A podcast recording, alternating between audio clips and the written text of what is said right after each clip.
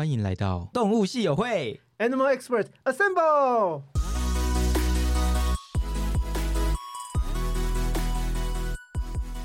嗨，大家好，我是 Hugh。Hello，我是兽医师 Josh。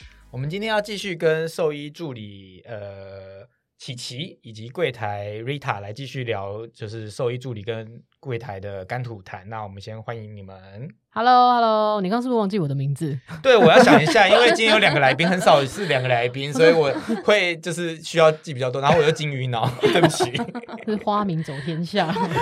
对，好，那就我们今天就继续聊，就是有关你们的干土谈。我想要先问，就是呃，你们是走怎么走向这一行的？这是我们就是职业系列都会问的一个问题。先 Rita 好了，哎，琪琪，错人了，你糟糕了，你就是乱认人啊！先琪琪好了，他要挑我先吗我先吗对，就很简单哎、我真的是觉得好美好，我真的是喜欢动物。然后呃，我大学毕业之后，我大学毕业之后第一份工作是当狗的训练师。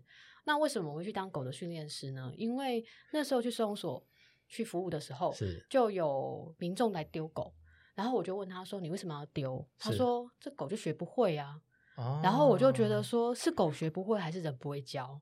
一定是人不会教。然后我就因为那时候还年轻嘛，还不懂是，然后想说，那我去学学看好了。是你就是凭直觉做事的人。是然后我就去当狗狗的训练师，是然后做了两年，然后就那时候就就想说，我想要学不一样的东西。嗯那我想要去了解，就是更多有关于狗狗、猫咪的知识，嗯，所以那时候就去动物园工作了，然后一直到现在。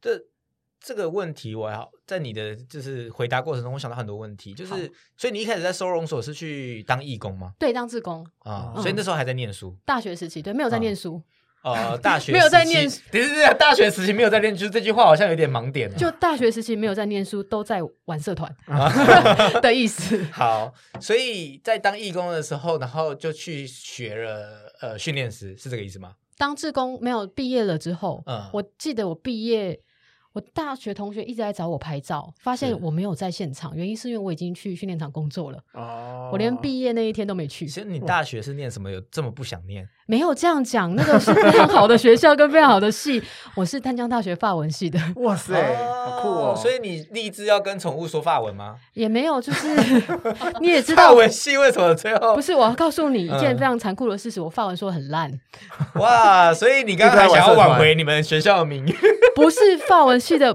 不是淡江发文的问题，是我个人的问题。因为太爱动物了，这样子。就是觉得自己去想想，就是在人生当中，好像最喜欢的事情就是猫跟狗。嗯其实那时候我比较比较狗派，是哼，然后又觉得说，哎，好像要往自己的兴趣发展，是。然后就跑去当训练师。那为什么那时候？哎，所以你那时候有养宠物吗？那时候还没有，但是就爱猫跟狗，然后就对去。我妈就说我小时候很小的时候看到路上的猫跟狗都要摸，哎、我也是，对啊，就是嗯注定的。嗯，嗯，我们家没有人像我这样这么疯狂，你没有养过宠物，但是你却对宠物非常有兴趣，也是蛮特别的。那为什么没养宠物？那时候其实家里有养，可是呢就是跟你自己的关系没有那么，是因为是家里养的嘛。嗯，嗯，没有养宠物，因为学生啊，嗯学生都养养了之后，他们都家人照顾，啊，对，而且那时候经济能力也不适合去养一只猫或狗，是所以那时候就专注干脆先照顾照顾别人的狗。对，专注在那时候也刚刚好，那个社团是动保社团，所以就跟着前辈们一起去收容所这样子。是不是蛮多大学都有动保社团？上次我们访问相信动物的执行长，每个学校几乎都有吧对几乎都有几乎都有。嗯，好，那再来就是为什么你当训练师没有继续当下去啊？因为觉得想要学别的东西啊，可是训练师不是还蛮有趣的吗？我还觉得蛮训练师都好帅哦。你说那个那个就是我看那个 Net Geo 那个 Caesar 那个吗？啊，呃，报告狗班啊，长，对对对对对对对对对，没有，我是看那个就是 Netflix 还是 Disney Plus Disney Plus 有训练狗的那个节目。，哦，那个我我讲的是是比较老派的那个你。你那个太 好，我不能讲，上了年纪 才知道的事很。好看哎，我自己是觉得，我好像我不知道，就是我刚，所以我我们刚刚闲聊就讲说，我很多事情都很凭直觉做事，嗯。然后我只是觉得说，哎，好像自己可以想要想要，我我自己会想要想要学做不一样的更多事情，，做不一样，的事情，然后但是也没有不爱当训练师。没有没有嗯没有没有，当然后来有学接触到各种不同训练流派也是有趣的。嗯，对，那时候我刚大学毕业的时候，就只有一种流派。是，对，可是现在就是百百家争鸣，我觉得也是嗯很棒的事情，因为代表说我们的资讯越来越多，嗯然后大家可以学各种不同的呃教狗狗的知教狗狗的方法跟知识，我觉得很嗯棒。这样宠子物训练是要去呃哪边有在教啊？我以前是传统的训练场，是，对，那要怎么训练？就是给你一只狗，啊你就要会带它。我意思是说，他就是会也是手把手的教你吗？呃，会有前辈教，可是通常就是要你自己体会，嗯，好、所以其实受伤啊，那个都很正常。我觉得还蛮酷的，就是好好奇，因为我们都没有访过就是宠物训练，这也是我想访的一个一个 topic。希望未来但是所以我才会问你那么多，就是不宠物训练的过我觉得后面呃后面有很多正向训练跟着不同的训练也很蛮好的。那甚至有一派是他们不推不推广训练，他们希望就是他就是家人，是他就好好的在家里了解家规就好了，不需哦要特别坐坐下握手，那意义嗯在哪里？就是我觉得宠物训练不只是教它会东西，可是我觉得你刚刚说的那个，其实还是我觉得宠物训练最重要的部分，就是如何当就是跟它好好相处，没。错，就是怎么样你可以带它出门的时候不会去乱咬人啊，或者是靠近在你身边啊，我觉得这才是最重要，不是这些技能。其实你教带狗狗，呃，跟狗狗相处，跟猫咪相处，你在规划环境之之外，还有就是你在帮他做一些训练的时候，你很像很像教小教小孩，是，就是你要怎么样子让他理解这个状态。啊，凶绝对可以，你是，揍他绝对可以，可是效果呢？啊他有可能就背着你去做一些其他的事情。会有反效果。，对，会有反效果，因为每一只狗狗的状态是不一样的，所以我觉得行为这块是一直很有趣。是，嗯所以我其实一直有不断的在去了解，可是是当然我自己在医疗这一块更有兴趣，所以就是是两边都会学啦。可是比重有就有时候就会改变这样。哦所以后来就去当了兽医助理。但是其实我觉得，先学了这个，然后再去当兽医助理，是不是更有优势啊？一定有啊因为你知道怎么跟宠物相处，跟怎么跟跟怎么让它乖乖的听话。好像应该是比有较好，可以更了解他们的喜怒哀乐，嗯更会察言观色。好像有，我觉得就不小心自己帮自己安排一个很好的路，对啊就是自己没有先收容所，先了解宠物的大概，然后去训练所，然后让自己知道怎么跟它相处，然后最后当了兽医助理。对啊，对啊，对啊。然后，所以其实很多人问我说，你要怎么怎么规划你自己的就是未来的人生？因为他们觉得我好像规划的很好。我说我好凭直觉哦，就是但莫名的规划很好，我觉得这样是对的路径。可是有一件事情，我觉得呃，有一件有一个人讲话让我影响很深，是李国修老师。是，嗯，他讲了说，就是人生只要做一件事情做好，就功德圆满。嗯，所以其实我一直把这句话记在心里面，就是这句话算是我的座右铭。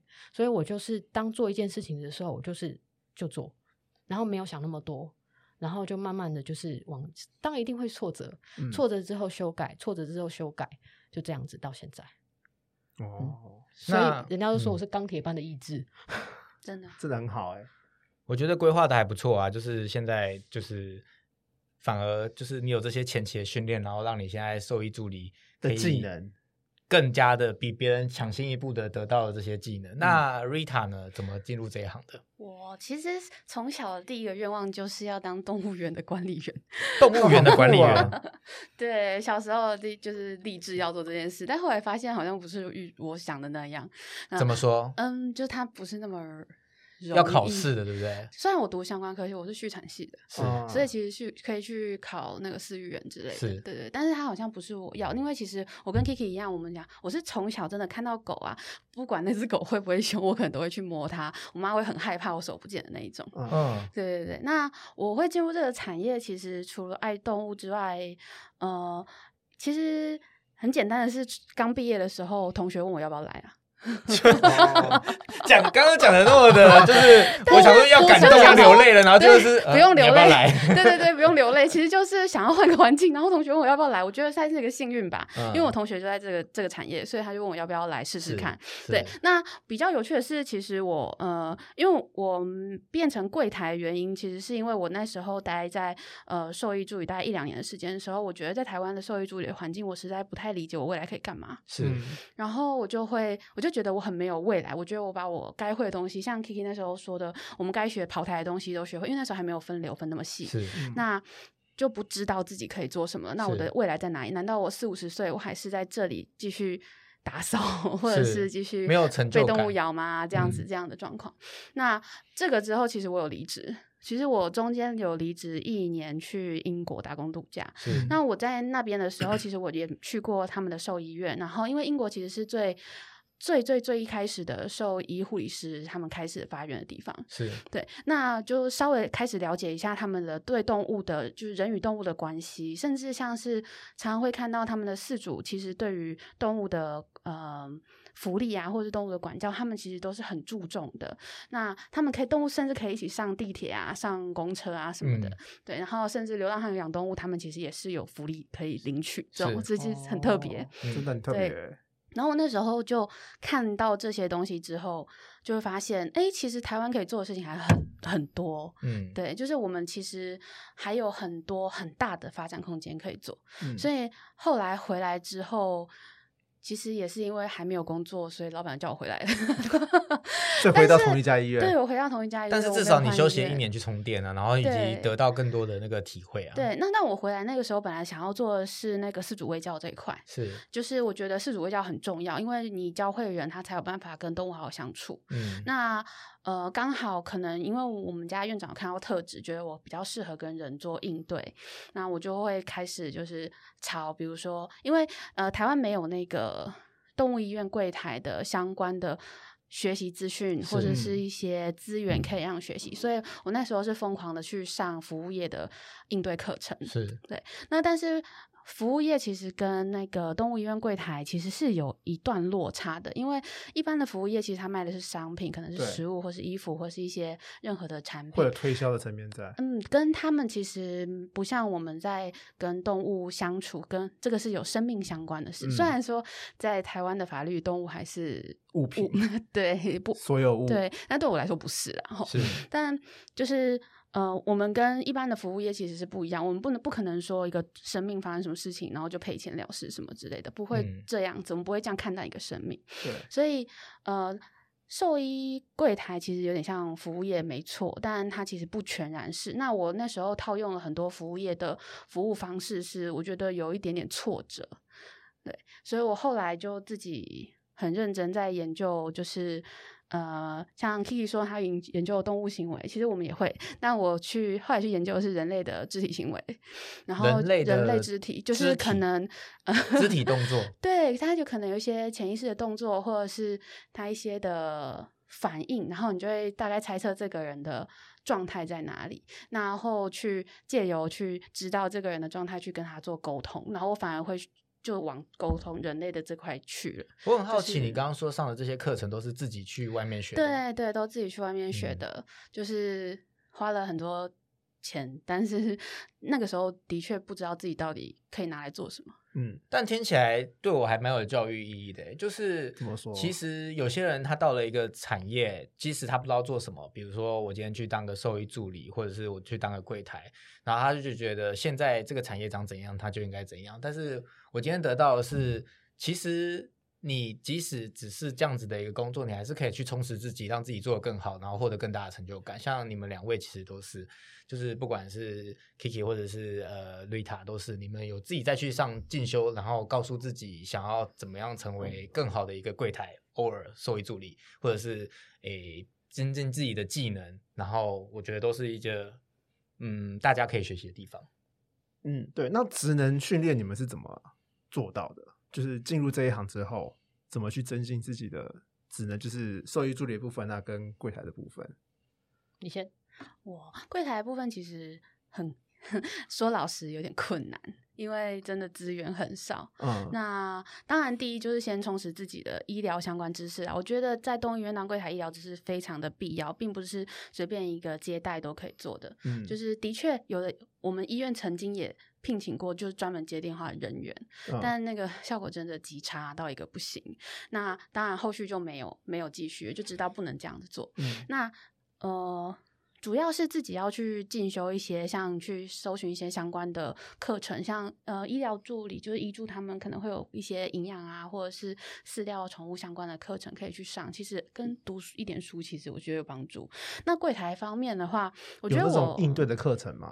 应对课程哦，其实我柜台应对课程，嗯，不是上国外的课那种。我有上那个 Everything Desk，就是那个沟通风格，不同沟哦通风格的课程。对对对，然后那个工那个风格的课程其实也蛮实用的，因为其实你就知道每一种沟通风格喜欢的，他们重视的优先性是不一样的。所以说你在跟他沟通的时候，你比较能抓到同样的频率，才有办法跟他讨论下去。这样子，对我会比较着重在这一块。跟其实我觉得柜台需要蛮多。嗯，心灵层面相关的书籍，比如说什么情绪勒索的书啊，或是一些任何的，就是沟通或者是心理建设相关的东西，我会比较希望我的同事或者是就是伙伴们也会不停的去嗯吸收这样的知识啊，因为才要保护自己，因为其实很重要是也有一样的保护自己耶，因为我们其实还蛮常会被客人骂到一个。就是客人气头上，就是有时候他们可能动物真的很紧急的时候，他们是没办法控制情绪的。嗯，那像如果说真的你把情绪丢在自己身上，你不理解他为什么这样，然后你只会往自己身上压的话，其实很多柜台是因为这样走掉的，因为他没有办法承受一直被太大的压力。对，然后或者是说你没爱心啊，或者是说你为什么不看，抽个五分钟会怎样吗？嗯，对对，但其实不是不愿意帮忙，而是有时候我们真的没有能力做到嗯这样子的。对，所以那时候那这门课是所有各行各业都要上，因为像我也常听 Josh 说，在美国兽医是自杀率最高的行业，对啊，台湾其实也不，不低嘛。美国应该比较因为美美国比较有统计，因为美国在统计啦。啊 对，对，就其实这是一个，但其实我觉得各行各业都有各行各业的压力，就是我觉得就是心理的排解是非常重要的，所以真的是就是好激励人不要不要对好激励人生。我意思是说，不要大家不要因为受到挫折就一直往心里去，反而是你要找到出口，然后及以及让自己更就是去多念点书也好，或者是找方法去排解但子。一开始的确会，就像有的人会当柜台当一阵子之后就不做了，因为是真的每天被骂，其实是我们的日常吧。对因为你们是第一线啊就对面对对对，就是他的任何的不满，他不管在这个医院，或甚至还没到这个医院之前，他的任何不满，甚至对于上一个医院的不满，他也有可能打电话来骂。我们的嗯确遇过打来抱怨，然后但是他其实也没有要做什么的。是对对对对，就有点我们有时候会笑说自己是那个就是垃圾桶，对，就是听客人讲话的。嗯，对对对，就是有点像是咨询专线那种感觉。那兽医助理的部分呢？兽医助理的部分，自我进修的话，台湾有一些嗯就是可以精进的专业的课可以上吗？有关兽医助理助因为，其实现在呃很多协会都有在目前在着手当中，嗯然后甚至就是有一些线上的课程，嗯兽医助理的课程也有这样子。那如果讲我的历史的话，就是 你因为我的历史 是一本教科书吗？不是因为我刚入行的时候什么都没有，是，然后那是十不要算年纪，好对就是那是很久很久以前。是，那所以我之前就是只要我对一个医疗的，例如说我现在对肿瘤有兴趣，嗯我就想尽办法，想尽任何门路去上医生相关的课。是，然后就是，甚至我跟厂商就是就说拜托让我去上课，他说那你要换我们的制服，我就换他们的制服进去上课这样。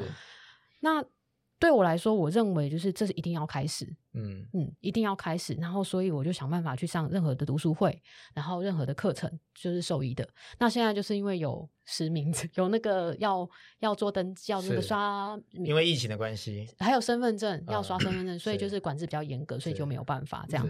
那呃，所以这我的开始是我直接去上兽医的课，是，然后第二个部分就是我会去上国外线上的课程，嗯。然后线上有一些 online course，就是它可以它是免费的，然后甚至有些要付费的，可是没有很贵。嗯。然后就开始就是哎，慢慢的就是针对自己喜欢的题材，或者是现在目前，例如说我现在目前遇到了一个在照顾的过程当中遇到猫咪泌尿道问题的，嗯。我那一段时间可能就是不断的去上泌尿道问题的课，或者看相关的文章，然后接下来就是把它做成笔记，嗯是，嗯，然后呃，前阵子有上的是兽医澳洲兽医护士的，那它是一个函授的一系列的课程，这样子，嗯那就是比较完整。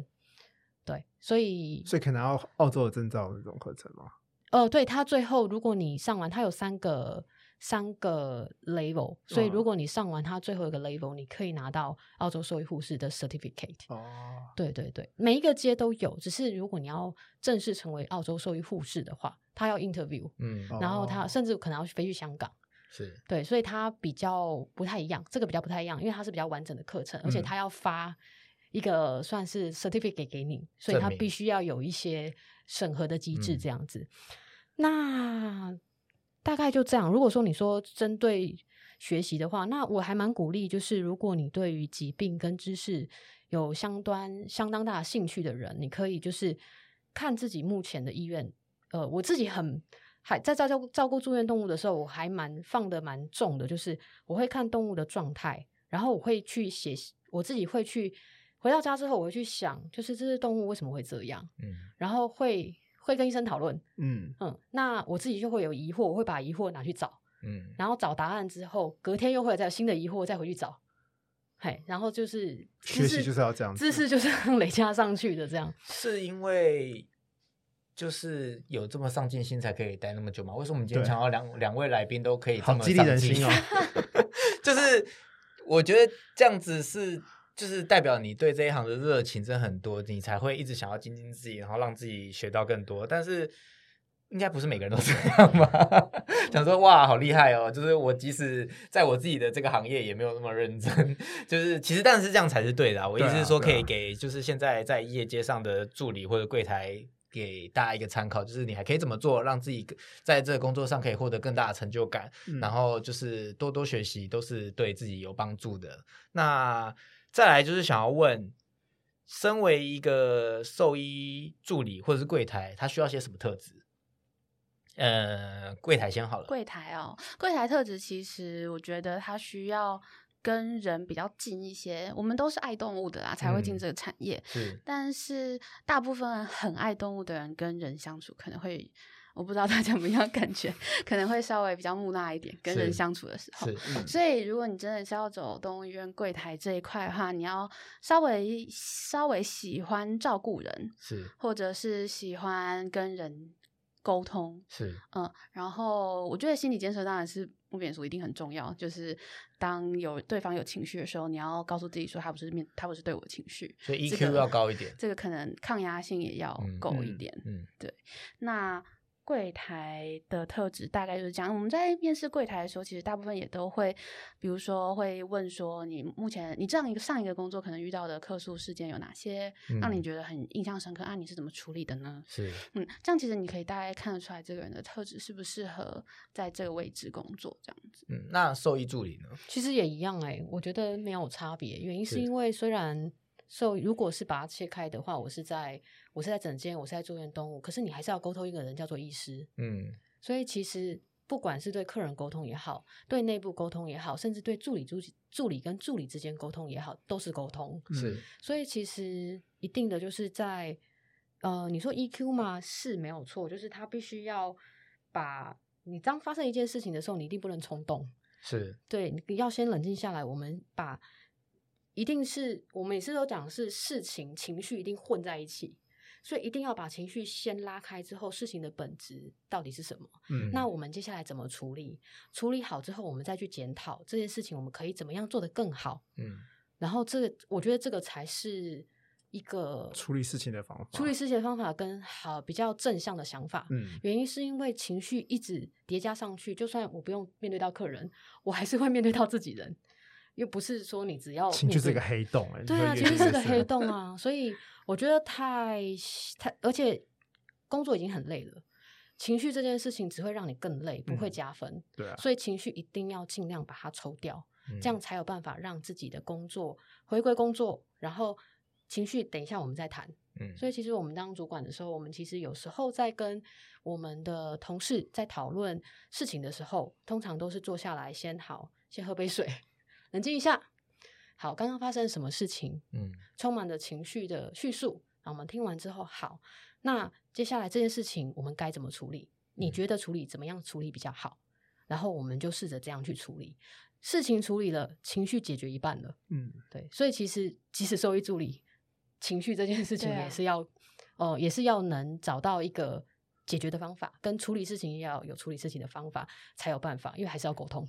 所以重点我帮大家总结，就是你光爱动物是无法进入这一行。没错一定的啊，其 实不行。所以我们你要我们在面试的时嗯候，常碰到、我常碰到，就是告诉我说，因为我不想跟人相处，所以我想。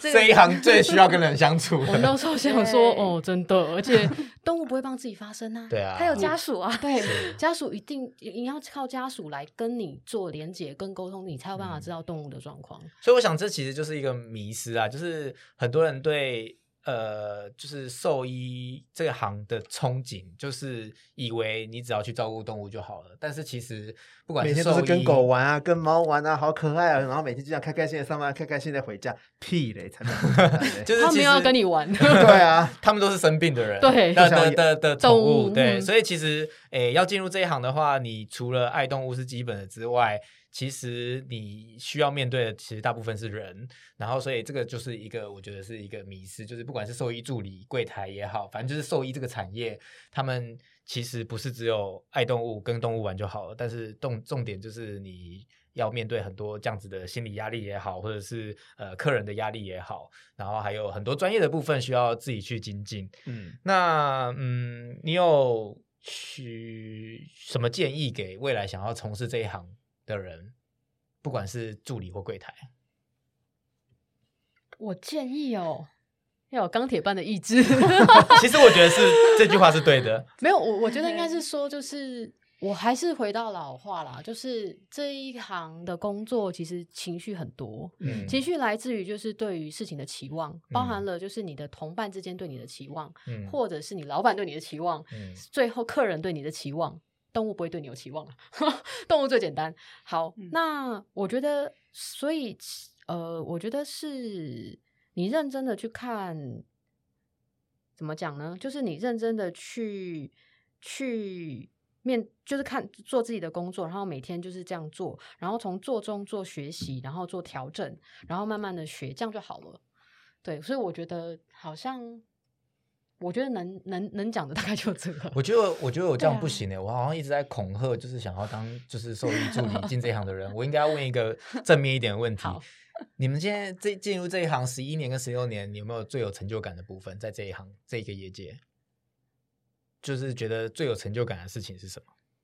我觉得在柜台最有成就感的是你让呃不会照顾动物的的人知道怎么样好好对待他的宠物，真的呢？因为呃他们就是有时候只是不知道，并不是不去做，是，嗯，所以其实这对我来说很重要，就我每天在期许自己可以做到的事情。是。那兽医助理呢？兽医助理哦，最有成就感的是看到生病的动物然后回家。嗯，真的好会真的会感动哎。其实我觉得，会就是你会觉得哇，他现在进来的时候长这样，然后出去怎么活蹦乱跳，其实我觉得是会感动的欸。对对，就是很简单，就是这样。所以其实还是有正面的部分。大家如果想要进这一行，因为兽医助理很缺人，我们不能再恐吓大家，很辛苦，然后呃需要强大的意志力，然后需要很多的耐心跟毅力以及体力。我要补充一个，嗯，不管是兽医助理还是柜台，想要进来的人，最重要的一件事情就是要有求知的欲望。嗯，你必须对医疗这个世界是有好奇心的，因为它不是一个安逸那什么，一个可以安逸就做下去。就是他不是上班族啦，他需要面对的很多的挑战。那今天请到两位来宾就是最好的范例，就是求知欲非常旺盛，超级，然后是大家的模范。对，就是其实就是给大家最大的帮助，就是如果不管是现在正在业界里的面的人，或者是未来想要从事这一行的人，都是可以。借我们的节目去了解这个生态，以及你们还可以做些什么，让自己更有帮助。那其实你们现在有在呃加入一个就是台湾动物医师技术人才培训与发展学会。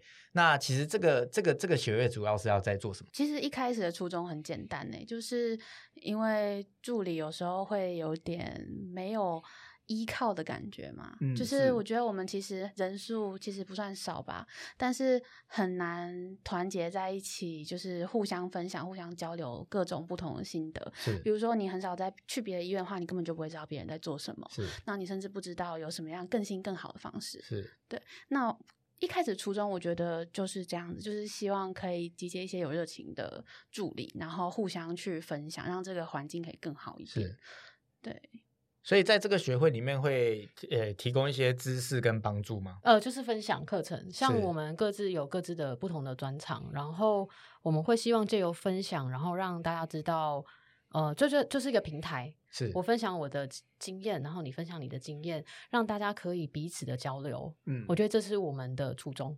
哦，所以这个是现在的助理柜台可以加入，然后想要进这个呃职业产业的产业的人人也可以加入的学会嘛？我们现在主要是在业界的，啊在目前针对是兽医师也可以加入，原因是因为兽医师也是我们非常重要的伙伴。是第二个就是兽医助理，嗯然后还有就是柜台人员这样子。对对，就是目前在动物园工作的人。哦，嗯，然后这个协会是预计十二十月二十六号会成立嘛，所以大家如果有兴趣，可以去搜寻呃这个诶 FB 上面都或者是 FB 嘛，对上面可以搜寻到这个。那有兴趣可以去了解一下，然后就是一种互助会的概念，就是现在目前就是如果你对这个兽医这个产业呃。现在觉得很无助，想说像刚刚那个 Rita 讲说，哦，我现在不知道我还可以干嘛的话，可以去跟他们聊一下。那也许就是对你未来的职涯是有帮助的。那今天非常谢谢你们来跟我们聊天，然后带领带领我们了解就是兽医助理以及柜台